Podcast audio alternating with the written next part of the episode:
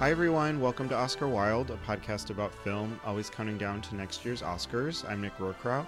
And I'm Sophia Simonello. And today we have our final rewind, our final anniversary episode for 2022. We're going all the way back to 1962, and we'll be celebrating the 60th anniversary of the epic movie, one of the most epic ever made, Lawrence of Arabia. I am so excited to talk about this movie today, and I also can't believe like when you just said our final rewind, our final anniversary episode of 2022. I was really caught off guard. Yes, I'm familiar with the rest of our year and the schedule, but I can't believe we're almost to the end of 2022. Pretty soon it'll be time for us to say counting down to this year's Oscars. Mm-hmm. It's a fun switch we have. Um, yeah, only three more episodes for the year it's kind of nice. You know, we're we're getting there. A lot of Oscar chat recently, and all the critics' prizes coming in too. So we'll probably update you listeners along the way as some of those big ones come along. But we also do have Golden Globe noms next week to chat about. So all of that is happening. But again, we're in the past today. We're in the desert, this hot, blazing desert, with T.E. Lawrence and Peter O'Toole, you know, this is such a beloved film. It's number seven on AFI's top 100 movies and also third on BFI's 100 best British films. So this is one that is constantly talked about, and there's definitely a lot to get into today. Yeah, I think the reason why this movie was in the news recently was because we got our Sight and Sound poll results. We have a new mm-hmm. update there, and this movie actually fell off of the list. It used to be 81 and it is no longer there, which wow. I think is very sad, but it is one that a lot of directors also love. It did make the directors poll. And I know in the last episode you said this is one of your favorite best picture winners. Is this like top 10 or where does this sit? Ooh. Or just generally? Yeah, generally it's in the top 10, I think. Okay. And part of that is because I had the greatest possible first viewing experience you can have for this movie. I saw it in theaters in 70 millimeter for the first time immediately after I got brand new contacts and got an updated prescription. so it was just so like, like everything was brighter and beautiful and just hearing that score and seeing that desert and those camels and that beautiful mirage scene. It was just too much. And it was a movie that I had never watched growing up or even in high school or into college because I was sort of always waiting for the right time for it to be in theaters to go see it that way for that to be my first experience with it because mm-hmm. I mean David Lean films it's just the way that it goes you have to see them in theaters. This was a film too though that I had always had in the back of my mind as one that I thought, oh, you know, it's it's on all these lists, people love it, but is it going to be one that I actually love? Is it just going to be one of these epics that mm-hmm. might make me feel nothing at the end of the day? It might just be this beautiful film that's empty. And in reality, it's so much more than that. It's it's this really deep, vulnerable character study and it surprises me at every turn. I love it. So, yeah, I think my perfect viewing experience that really solidified its place in the the top tier of best picture winners for me. Amazing. I mean that really is how you have to see this movie. I can maybe infer what you're saying and it was definitely harder to do it at home on rewatch. I saw this in college on my own. I watched like all of the IMDb top 250 I remember you doing this and you having that spreadsheet. Oh my god. Wow. It's all coming back to me now. So I, I definitely watched it then because like we said it's on every best list. So it's been a while.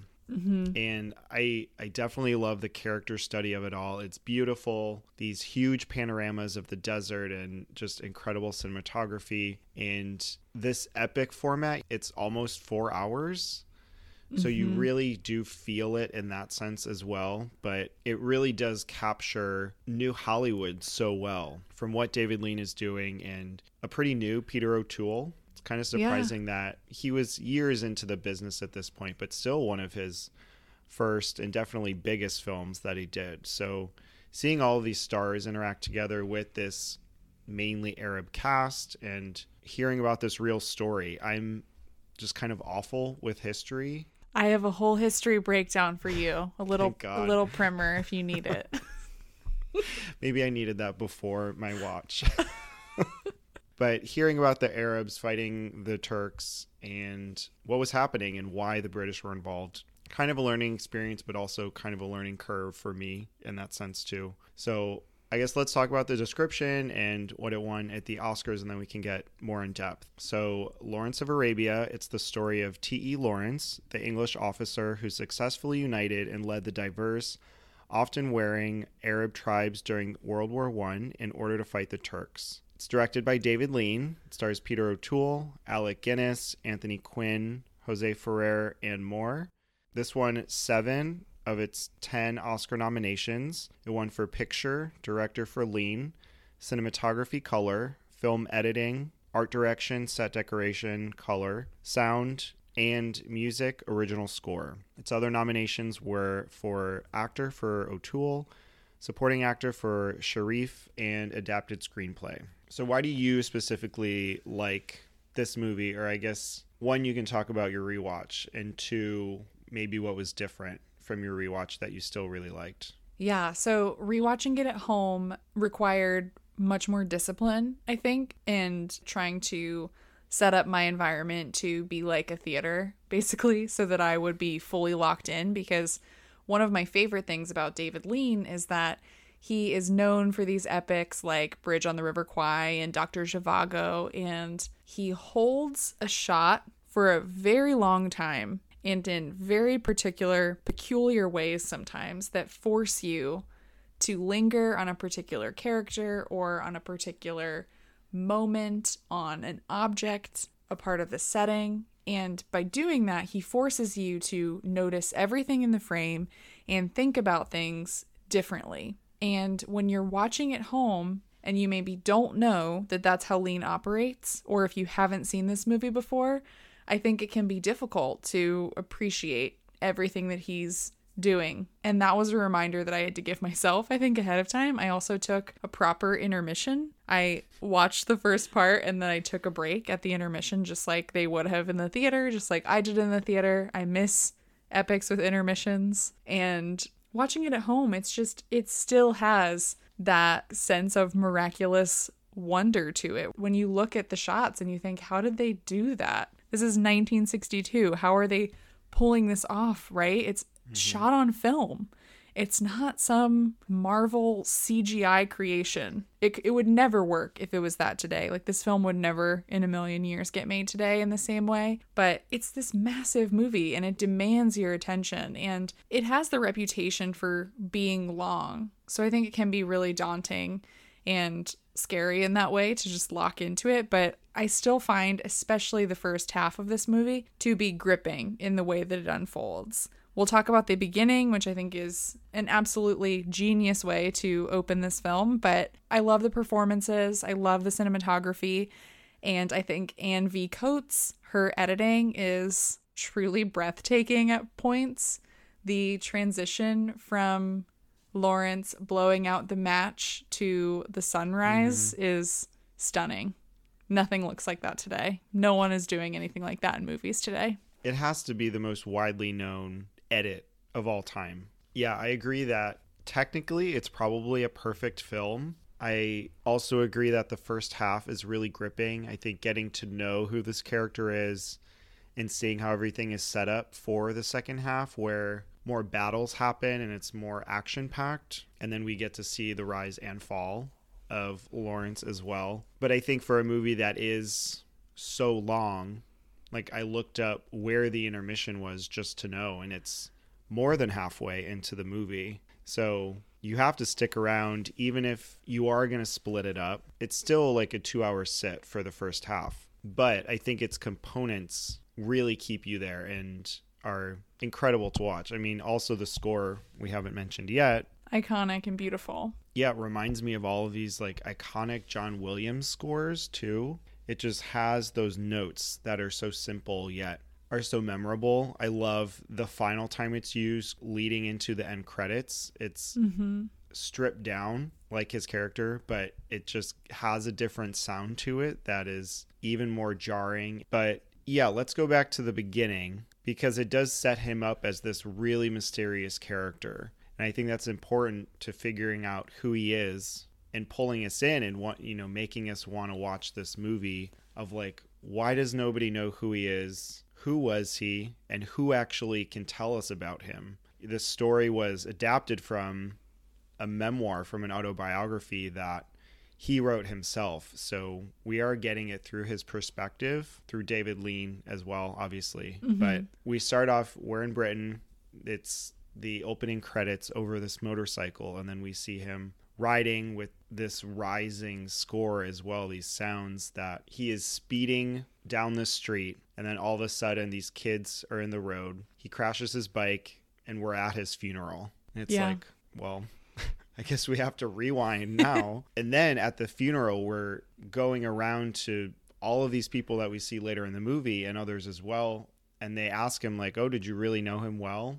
They're trying to find out about him. And they're like, I knew him, but I can't tell you anything about him. So he was a stranger to all of these Brits, where he was born, all of the other officers and people in the army with him, but they can't comment on who he was as a person. And that is who defines him as he goes into the desert and fights and leads these people to victory time and time again. Yeah, I mean it's the Citizen Kane opening, right? Like that's the exciting thing about it is that you see your main character die in the first scene in really an unremarkable way, right? If you're familiar with the movie poster of Lawrence of Arabia or the general idea of what this movie might be, to see your character die not in battle in the desert, but just on a motorcycle that's interesting right off the bat. It's in a reckless way, but again, an unremarkable way.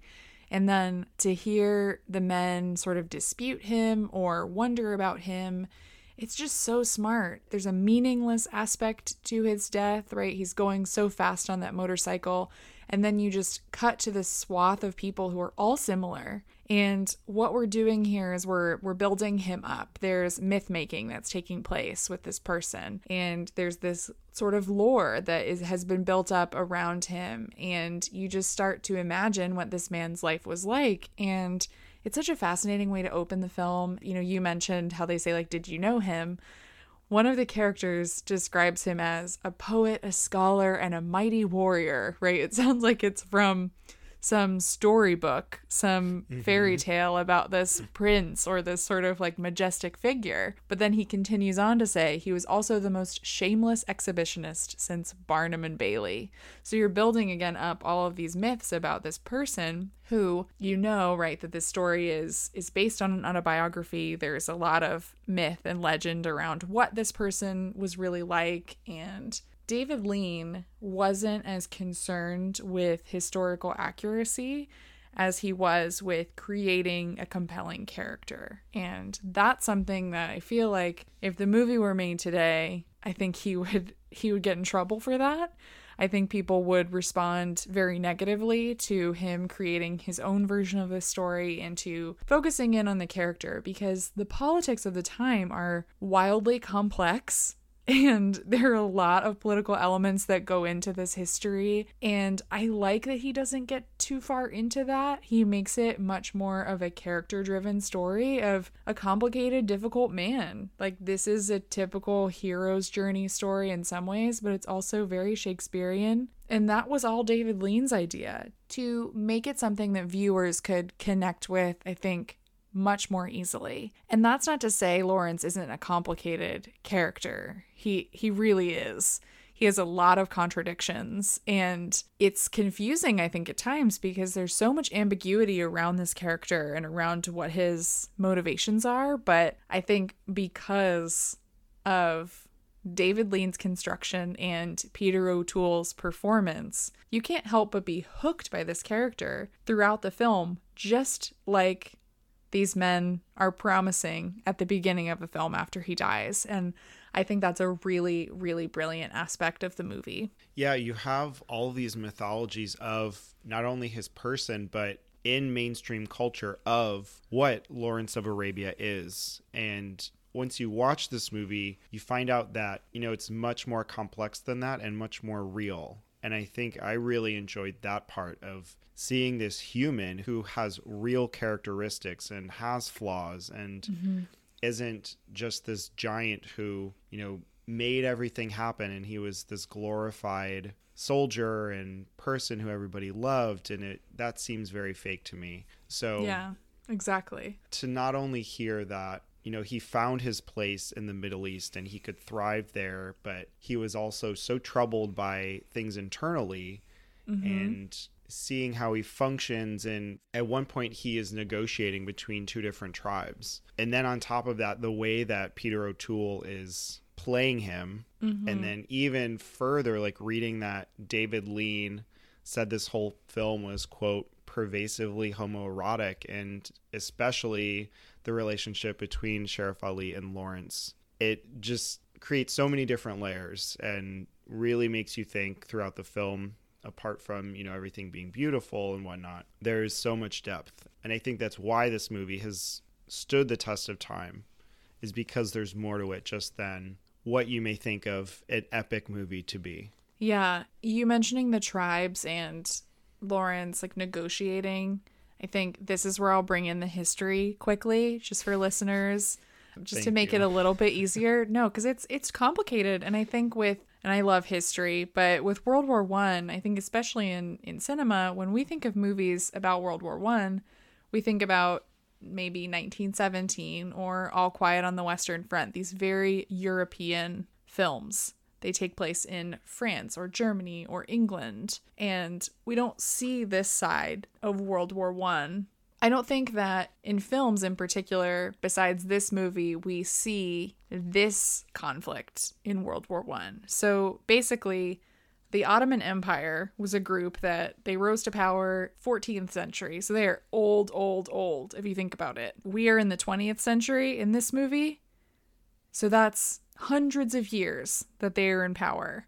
And they were really worried about World World War 1 and losing their power when this war was coming about and they wanted to make alliances. That didn't work out. They ended up attacking Russian forces in the Black Sea. When they attacked Russian forces, that meant that Russia's allies, the French and the British, declared war on the Ottoman Empire. But what's interesting is that this movie it lets us observe the fall of the Ottoman Empire, but it also shows us how the British they hmm. took control of this territory and they pitted people against each other and they divided territories up in a way that they knew those groups wouldn't get along and then they could control them in the future. So, this movie is interesting because it tells a story about this place and the British control over the place and how that led to more conflict. So, that's like a very simplistic way. And then there's, of course, the conflict between the Turks and the Arabs. That's a big, another big conflict, obviously, within the film in in history mm-hmm. too. But that's just the the World War One background. Hopefully that makes sense. Yeah, it does. Because that's like that's how the British were involved in all that, and how Lawrence sort of led this guerrilla campaign against the Ottoman Empire against the Turks. Yeah, so they're stationed there, and that's when we first go back after his funeral. So that's where we start the story basically. And at this point, nobody likes Lawrence they think he's this nuisance. So I feel like they're just kind of trying to get rid of him, send him off, do his own thing. But he makes something of this, and this is where he starts to make friends and make alliances of his own. And this is where we meet Sharif Ali, and then eventually Prince Faisal, who is played by Alec Guinness. I kind of want to talk about the brown face of this all, or we could save this for Babylon.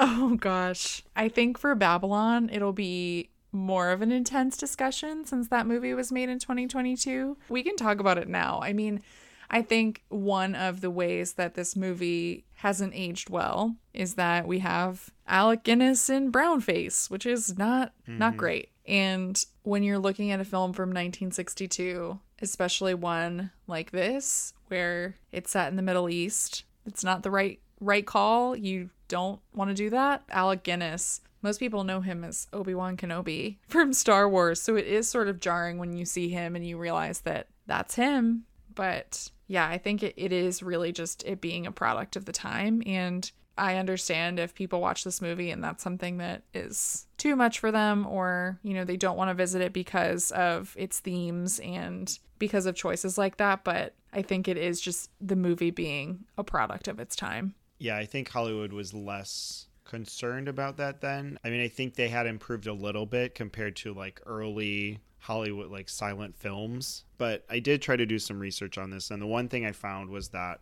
Alec Guinness looked like the real Prince Faisal, and actually on set, like people thought that was the real guy. That's so crazy. If there is some resemblance, like okay, I kind of can get that. But I also think that David Lean just has some kind of affection for Alec Guinness because he was also interested in doing a Gandhi biopic and wanted Guinness to play him as well. Oh dear. Yeah.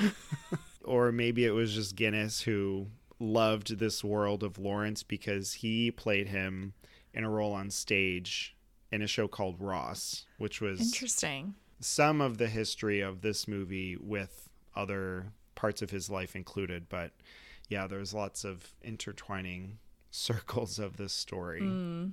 But definitely when I saw him for the first time, I was a little shocked and was like, oh, I don't know about this. Yeah. So it's also, I mean, it's not the same same situation, but I know people were upset about historical accuracy around Lawrence and if, you know, T.E. Lawrence was actually like this and what they were including from the autobiography and liberties with the storytelling that David Lean took. And one of them was that the real T.E. Lawrence apparently looked nothing like Peter O'Toole. But mm-hmm. I mean, I don't care as much about that with someone like Peter O'Toole. The way that the blue eyes really stand out is yeah. it's it's always what mm-hmm. I remember. He's known, I think, for having this like charismatic, sort of wily spirit to him, and I actually think that's perfect for a character like Lawrence who goes into this situation. He is this sort of Christ like figure. He's the perfect actor to sort of fall into that where he's, you know, he leads these missions, he succeeds, and then he's sort of drunk on his own power and he makes a stupid choice to go to this town called Dara alone and he's immediately captured by the Turks. And then he has this whole sort of reckoning with himself and sees how violent he's getting. And for a character as complex, you need a really strong actor who can pull all of that off. And I feel like Peter O'Toole is perfect for the part. I know Marlon Brando was considered for this part. I don't mm-hmm. think he would have been quite as good as Peter O'Toole. I don't think he's right for the role. Montgomery Clift, though, also considered and would have been interesting. Ooh. I like that. He has some good nuance. For a previous production of this, Laurence Olivier was considered, which I feel like would be much more of its time. I guess I'm just curious as to how they found Peter O'Toole for a role like this if he was kind of new. Right, he this was his fourth film role and they say introducing Peter O'Toole, which is fun. Do mm-hmm. you remember another film that he was in that we covered? Yeah, one that I don't ever want to talk about again. it was his next nomination for Becket, right? Yeah, yeah, where he played Henry II. Mm-hmm. Um, yeah. So no, I had to, I had to just make a little joke about that. well, David Lean watched The Day They Robbed the Bank of England, which is a little British crime drama, and really loved Peter O'Toole, hmm. and it was right. Interesting. Yeah. But I think they they fought over it a little bit. O'Toole, even though he looked a little bit similar, he was significantly taller than the real Lawrence. But I just okay. yeah, I mean, I don't know. I think some of those shots of him in the desert, you you sort of need him to look like this Christ-like figure, right? And the all white mm-hmm. and the way mm-hmm. the light is behind him. He sort of he looks like this angel in a lot of the movie. I feel like it's it's really smart. So I like the casting. When I think of Peter O'Toole, this is the movie I think of for him. And he was young. I, I think it helps with making him look more lanky in these shots too, especially in the desert when they're so dehydrated and then later on when he's captured in Dara and they take off his robes and you see his pale white skin and he's pulling at his skin. Mm-hmm. He, you know, it kind of just fits that emaciated look. I thought you were about about to bring up an, another young male actor who's quite thin and has been in the desert in a film before. Who is this? Timothée Chalamet. oh my god. but they have fancy suits that were made, so they're fine. They're not as dehydrated. I do want to ask you about Dune though. Did you see the comparisons to Dune when you were watching this at all? I didn't really think about it. Wow, I'm kind of surprised. I am too. I only thought of Timothée Chalamet from last night's White Lotus. From White Lotus. no, uh, I brought it up because Frank Herbert and David Lean probably both read the Lawrence autobiography around the same time as inspiration for Dune, the novel, and for Lawrence of Arabia, which is cool. Interesting. And that's another interesting thing about this movie coming out in 1962. They weren't that far removed from the time. So people, Prince Faisal's relatives are still alive, but they were very mm-hmm. much alive when the movie was made. And that's much different than a lot of the other films that we got that were epics at the time. Other movies we've covered, even that are about wars long ago. This felt much more, much more modern. And you brought up Laurence Olivier. He was also considered for the Prince Faisal part. Oh my god. Can you imagine? that almost feels worse than Alec Guinness, right? Ugh, yeah. I'm glad there weren't more white actors playing other roles that they shouldn't be. I guess I do see the comparisons a little bit with the desert. I feel like you get that much more in Lawrence that like he is just plastered with sand. You can see his lips are dry, like you can feel the heat. I think David Lean does an incredible job of making us feel the desert. And I don't know if I felt that as much in Dune because you have like this sparkly, cinnamony sand. Maybe it's more of like the smell because I The spice. read that yeah, from the book. But I also love I mean, yes, maybe it could have been a little shorter. I'll say that for whoever agrees with me out there. I'm sure people But- do. but we do get all of these sprawling, beautiful, incredible wide angle shots of the desert. And yes, these long takes, like you mentioned before, and sunrises and sunsets. And even at times, you can see like the mirage at the horizon, which is mm-hmm. really pretty. You know, like as Sharif is first coming in, you see him and his camel just appearing on the horizon. I think that's really cool. But yeah, where we are really sets up a lot of the movie, but it's where I think most of the iconic scenes happen, at least for me. Yeah, definitely. I think there are so many incredible scenes in this movie. And I was watching this interview with Martin Scorsese about Lawrence of Arabia and how much he loves this film and connects with how poetic it is and all of the scenes and how they work together. One thing that he said that I thought was so interesting was that he never really understood how the movie ended. It has all of these scenes and the plot is sort of hard to describe. I think you can you can think about narrative beats in the film, but he mentioned that David Lean himself never stopped editing the film, that it was sort of always unfinished and hmm. that's how he saw it and I love that. I love how strange it feels in that way and how I mean, I always talk about how I love films like that that don't abide by your sort of traditional narrative Right. plot bound rules and i think this is definitely one of them.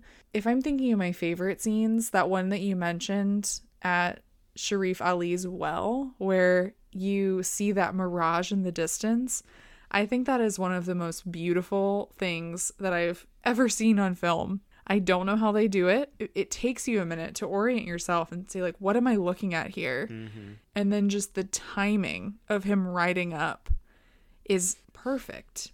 I I love that scene and it also it gets at the senselessness of the violence. It sort of establishes the rules of the place and it's a it's a good way I think for Lawrence to see how things work there and also establishes a bond between him and Sharif Ali at first.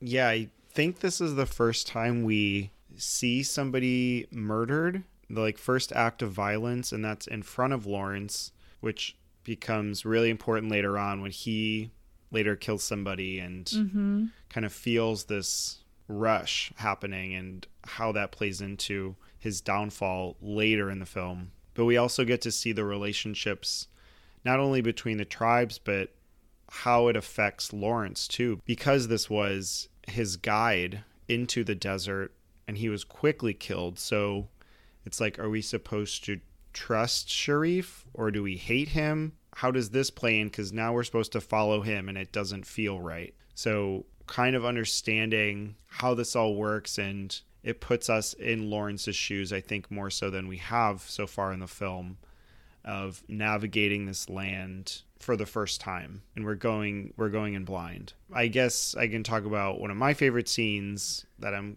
kind of hinting at, but it's later once Lawrence starts running all of these looting expeditions. And so they stop a train and they start shooting everybody and they eventually rob it. But once Lawrence goes in and actually kills somebody, you see him and you see his face and he's like, I want to kill more. You know, he like felt something from this. And that's, I think, the first time we're like now scared of Lawrence and we can understand his potential and power in that. And that leads into a later scene where he just goes berserk. And that's also beautiful. But he's kind of like Timmy and Bones and all, like covered in blood and living in this moment, relishing this moment.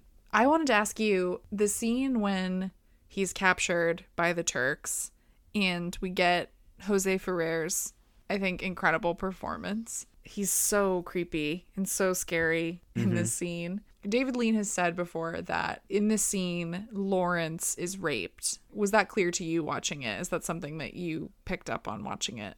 Because I do think that that piece of information and knowing that sort of reframes my understanding of how violent he gets after that moment because it almost feels like that moment has completely broken him and now he is right. resorting to more violence before he finally breaks again and retires to England. It didn't for me in the movie. I was more focused on his weird cough. Like he goes back to his room, which that door reminded me of the menu as well. I was like, wow, oh we finally God. go behind the door.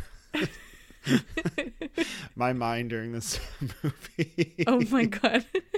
but no, not really. I mean, he's whipped, and the intercuts between the soldier watching him and his face is just saying so much on its own. And me not thinking of that, but later on listening to the people say like, "Oh, he's changed," and then others saying, "No, he hasn't." But I think in the book, it's more apparent that he's raped. So like, yes, of course he's different. Like that is such a clear turning point. Right. More than just being tortured because it just makes the rest of the movie make so much sense. I mean, his character has been broken beyond repair. But this leads super well into later on when I think somebody runs off and is like ready to get revenge on maybe a family member. But you cut to Lawrence and you see his face and it's just broiling mad. And Sharif is like, no, don't do it. Don't do it. And he's like, no prisoners. And he goes and just massacres the Turks. It's just a perfect continuation and explanation for who he is and what he has become. And again, it just feels real. Like it's sad, but it makes sense for what he's gone through. Yeah, I definitely, I, it's not incredibly clear in the movie that that's Mm-mm. what happens at all, but I think knowing that that was, that that's the interpretation, and Lawrence had said that right too in his book. So knowing that, it helps you understand his violence and why he would resort to that. So, yeah, it's it's dark in that way. You see it really is like you mentioned at the beginning this rise and fall of this person who I don't know, it's it's interesting because as a character, he's not someone who is I don't know, he's not like your traditional heroic type right? Mm-hmm. He's sort of thrown into the situation. He's very, very self destructive right? He keeps going into these situations that he shouldn't, and he's fighting something within himself. And I think that the camera work here shows that too and does a really good job of, I think, displaying how you could be drawn to something like this. Even though when I watch the film, I think like I'm so good. I don't need to be in the desert. I would love to stay away from the desert. I think you understand like the beauty of it and him being drawn into this other world and wanting to mm-hmm. lead because it was something that he was good at too. And sometimes that has a lot of power over you, especially when you're young. Talking about the camera and about this scene, the torture scene, I love how it's set up though. Now that I'm thinking about it, it is kind of cluing you into him potentially being raped. The way they set up the bench in the middle of the room and he kind of slides forward into the camera. Again, it's a smaller space we're enclosed but it's just so beautiful how his face is framed and he's not really scared in that moment but he is center screen and the colors the framing is just really beautiful. But again i think that forward motion and you can't see behind him it can kind of clue you in into what is about to happen. Yeah that's a that's a really good point. He yeah he doesn't make it explicit just like everything in the movie, he leaves it a little bit more ambiguous, which I think is is also hard to do in a spectacle. I think also thinking about the camera, keeping everything so so big but not having it feel cold is very impressive. I feel like mm-hmm. a lot of filmmakers can't capture that and I do think it's because he is so focused on the character and we get these incredible contrasts of scenes where you are in the middle of a battle and it feels so real and the way that that camera is moving and tracking them on these horses and on their camels is mesmerizing. But then you'll cut to an intimate moment with Lawrence and another character and you learn more about him and why he's so beguiling to you as a viewer. And i feel like that is what keeps you so hooked in the story and why you can care about it so much, not just as a spectacle, but as this beautiful story of a complicated man. I think as we navigate from the Middle East to going back to Britain too, I think it shakes things up and we get to see him back in his homeland for a minute and how uncomfortable he is there. Yeah. Before he goes back, even though he doesn't want to at first, like it's fascinating to see like when he's in that first group and it's just silent before they start hugging him and congratulating him, it's like you don't know where this is going to go. They could just as easily turn on him. He seems very unsettled. Like there's just something mm-hmm. off, and you can really, really feel that when he's in that room. That always makes me really uncomfortable when I'm watching. I'm like, yeah. when is this going to end? like it has to be coming soon. And that's again part of that thing that Scorsese talks about and that Lean talks about of how the movie makes you feel because of its its non-traditional narrative structure. Mm-hmm. It throws you off balance and you're just sort of you're waiting for something there I think to I don't know make you feel more at ease. But yeah, great acting there by O'Toole and again, Lean keeping that camera very engaged always. I just mm-hmm. love how he holds a shot. You don't really think about how other people don't do that until you watch his movies. Right. And you remember like, oh, that's that's how it should be done. that's right. Some other scenes that I really like and maybe it's just like the way that it's shot or the colors, but we have a lot of night scenes when they're riding through the desert on their camels. It kind of reminded me of Nope of the cinematography there and oh, how yeah. they shot during the day but it looks like night there's one later on in the movie where I feel like you can see the sun shining through, but it's darkened and not in like a bad way that it looks bad. But I was like, hmm, I wonder if they filmed this during the day and just worked on lighting in post. But it is, I think, beautiful the way it's lit in these night scenes specifically. It really works. It works with the moonlight. It feels cooler, but you still feel that like ticking clock for them to get to the other side to get where they're going before that sun comes up again. I also love that and I love the comparison to Nope. I think my favorite shot is when we have Lawrence climbs up on top of the train car and then you just get the shot of looking down at his shadow. It is mm-hmm. so so interesting as the people are walking and then he stands right in front of the sun in that all white. Mm-hmm. I hinted at this yep. this shot earlier, but the sun is just like right on him, and you just see another version of his shadow. This time, it's not his shadow projected onto the ground. It's this sort of halo around him, and then there's a tracking shot of just his feet walking across the top. Ugh, it's Yeah. I just I like how do you think of that? That is so brilliant in depicting him as this messiah of sorts and how he views not just how other people view him, but how he views himself and how we are supposed to think of him in this moment. It's so interesting because he has narcissistic moments and tendencies, but he's also someone who doubts himself. Ugh, yeah. Love a complex character. I remember thinking during the scene because it is a tracking shot, so the camera's moving, and I was like, "How do they block this so perfectly that it How? stops right in front of the sun? Like that halo shadow is perfect." And then when they switch it, then you see his Mm-hmm. feet. It's like how how did they set that up? How did they pull so it good. off? I want the lean commentary. Commentary. it's like a magic trick. There are a lot of great tracking shots when they're riding on the camels, especially during the battle sequences later on. I think another aspect of this is there is no CGI.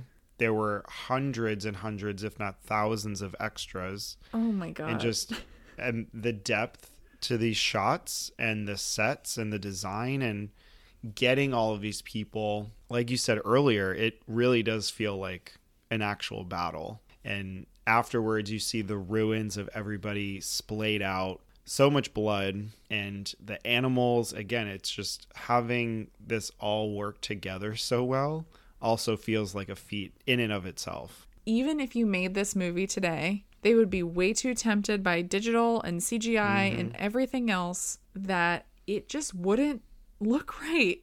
People Yeah. would tell you maybe today that they would think it would look better, but this movie just looks real. And yes, shout out to Freddie Young, our DP here.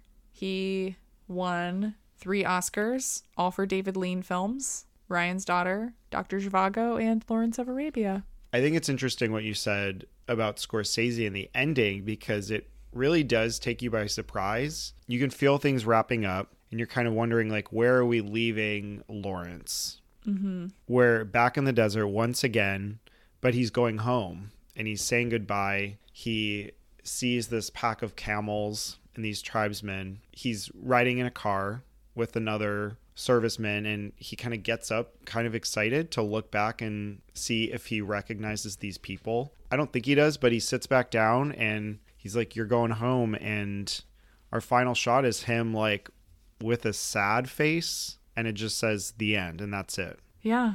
It's so perplexing, but I think it's perfect that, you know, we're we're not given this I mean, we know he dies. We know how he Yeah. dies and being left in this middle ground with this state of unease i think is the perfect way to leave him. It makes us question a lot as the movie is ending. It it makes it feel much more real to life too to have it be ambiguous in that way. It made me think about Tár actually when i was watching it this time and how that film ends on such a strange note and throws you off. But mm-hmm. i think it's also both times that i've watched it the first time i watched it of course and then this time i still thought we're going to come back to his death. This movie's going to have some sort of circular structure where we start with his death mm-hmm. and then we we go back to present day. And not going back to that at first really threw me. But when you see it just end just on his face cut to the end i don't know i think that's what makes it feel like a,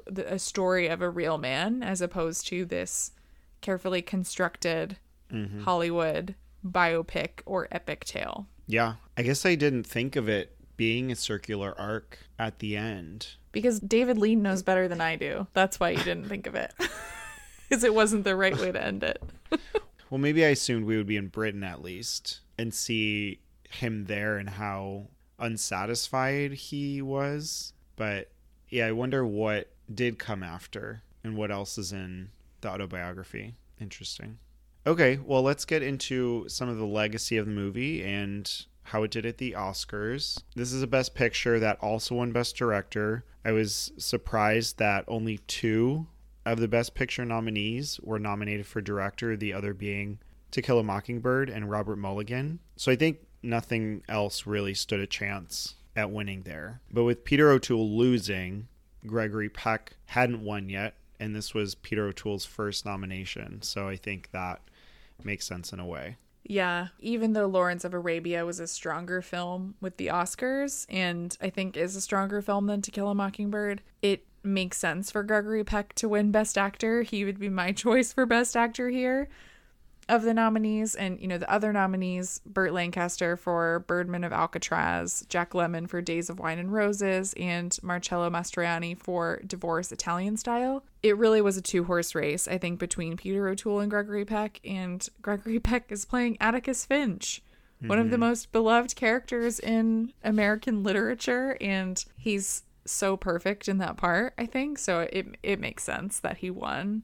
Peter O'Toole, though, he is one of those sad cases with the Academy where he was nominated eight times Crazy. and didn't, And didn't win, win.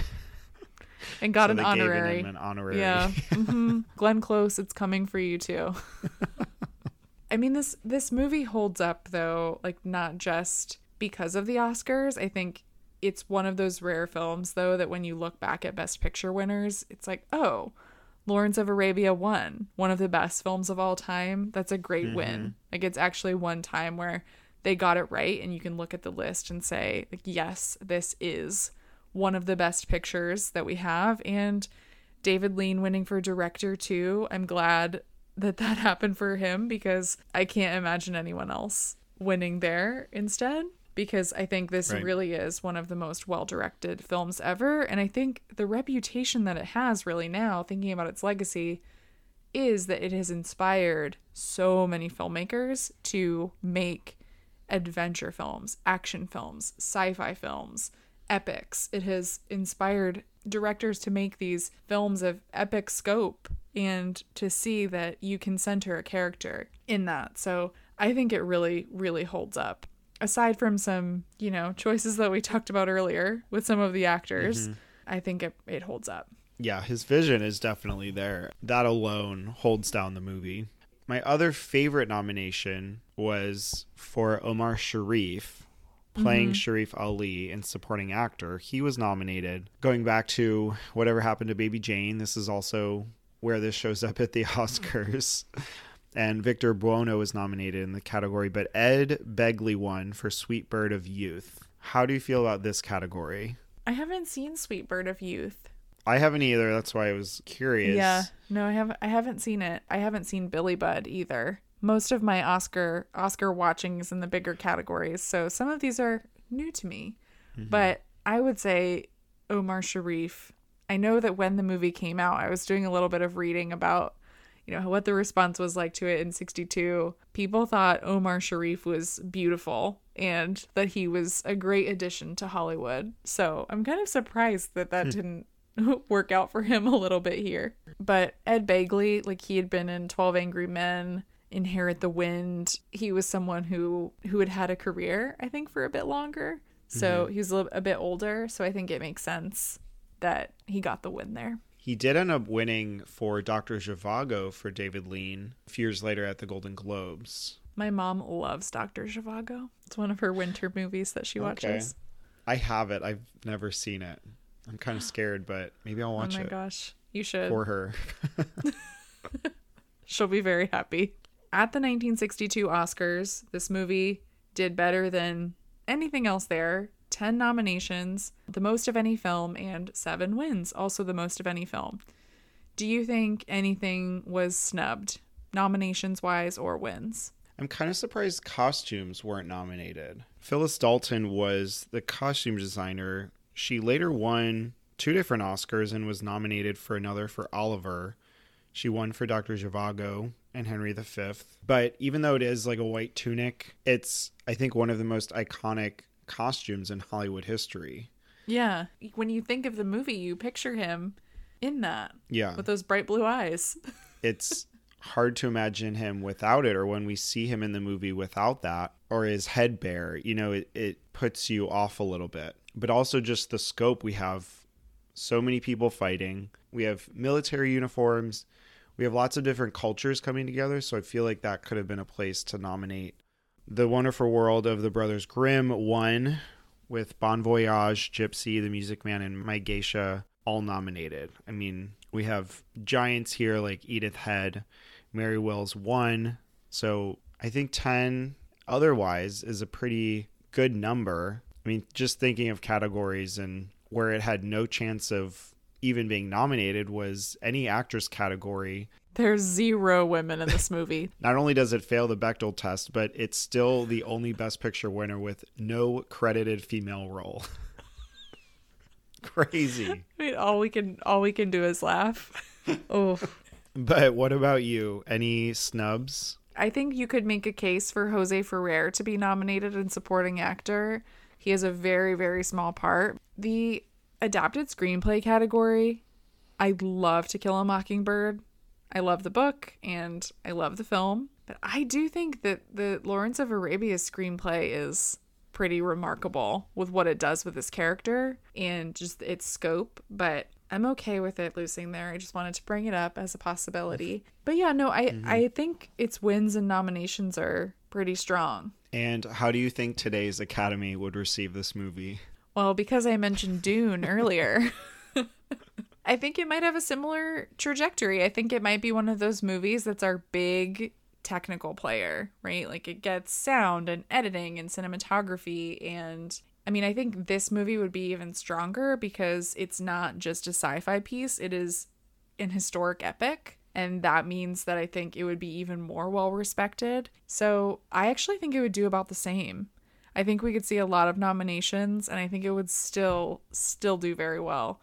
I mean, if you updated it, of course, I think it would definitely have its controversies today with audiences, but I still think the Academy would like it just as much. It's just stunning. It's undeniable. Yeah, I agree. And today I definitely think they would push more for acting, like even others. Maybe a potential double in supporting. Find a way to put the Alec Guinness character, whoever plays Prince Faisal, get him nominated. But yeah, I agree. I think it does the same. It wins most of those technical awards and still comes out on top at the end of the day. Okay, and if you could give this movie one Oscar, what would it be? My Oscar is going to Freddie Young for cinematography.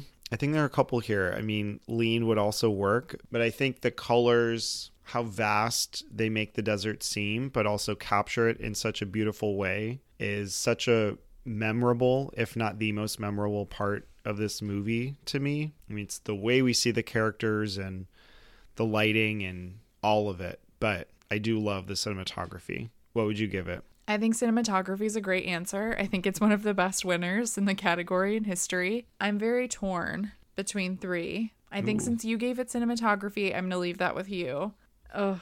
I think I have to give it to David Lean. I think as a directorial achievement, it's one of the greatest that we have. The way that he composes a shot. I could go on and on and on mm-hmm. about his blocking and how he sets up a scene and a sequence. It's just, it's incredible work. And it's something that other directors have been so inspired by throughout history. I mean, if you think of people like, I've already mentioned Scorsese, Spielberg, like they all want to make their type of film that's inspired by Lawrence of Arabia. And while we're on David Lean too, I do have to mention my other favorite David Lean movie, Brief Encounter, which I love so much. It's very different. But my second choice was Anne V. Coates for editing. I feel like this movie, the way it's cut together, and the fact mm-hmm. that she was a woman in her 30s, making this movie is wow, absolutely crazy.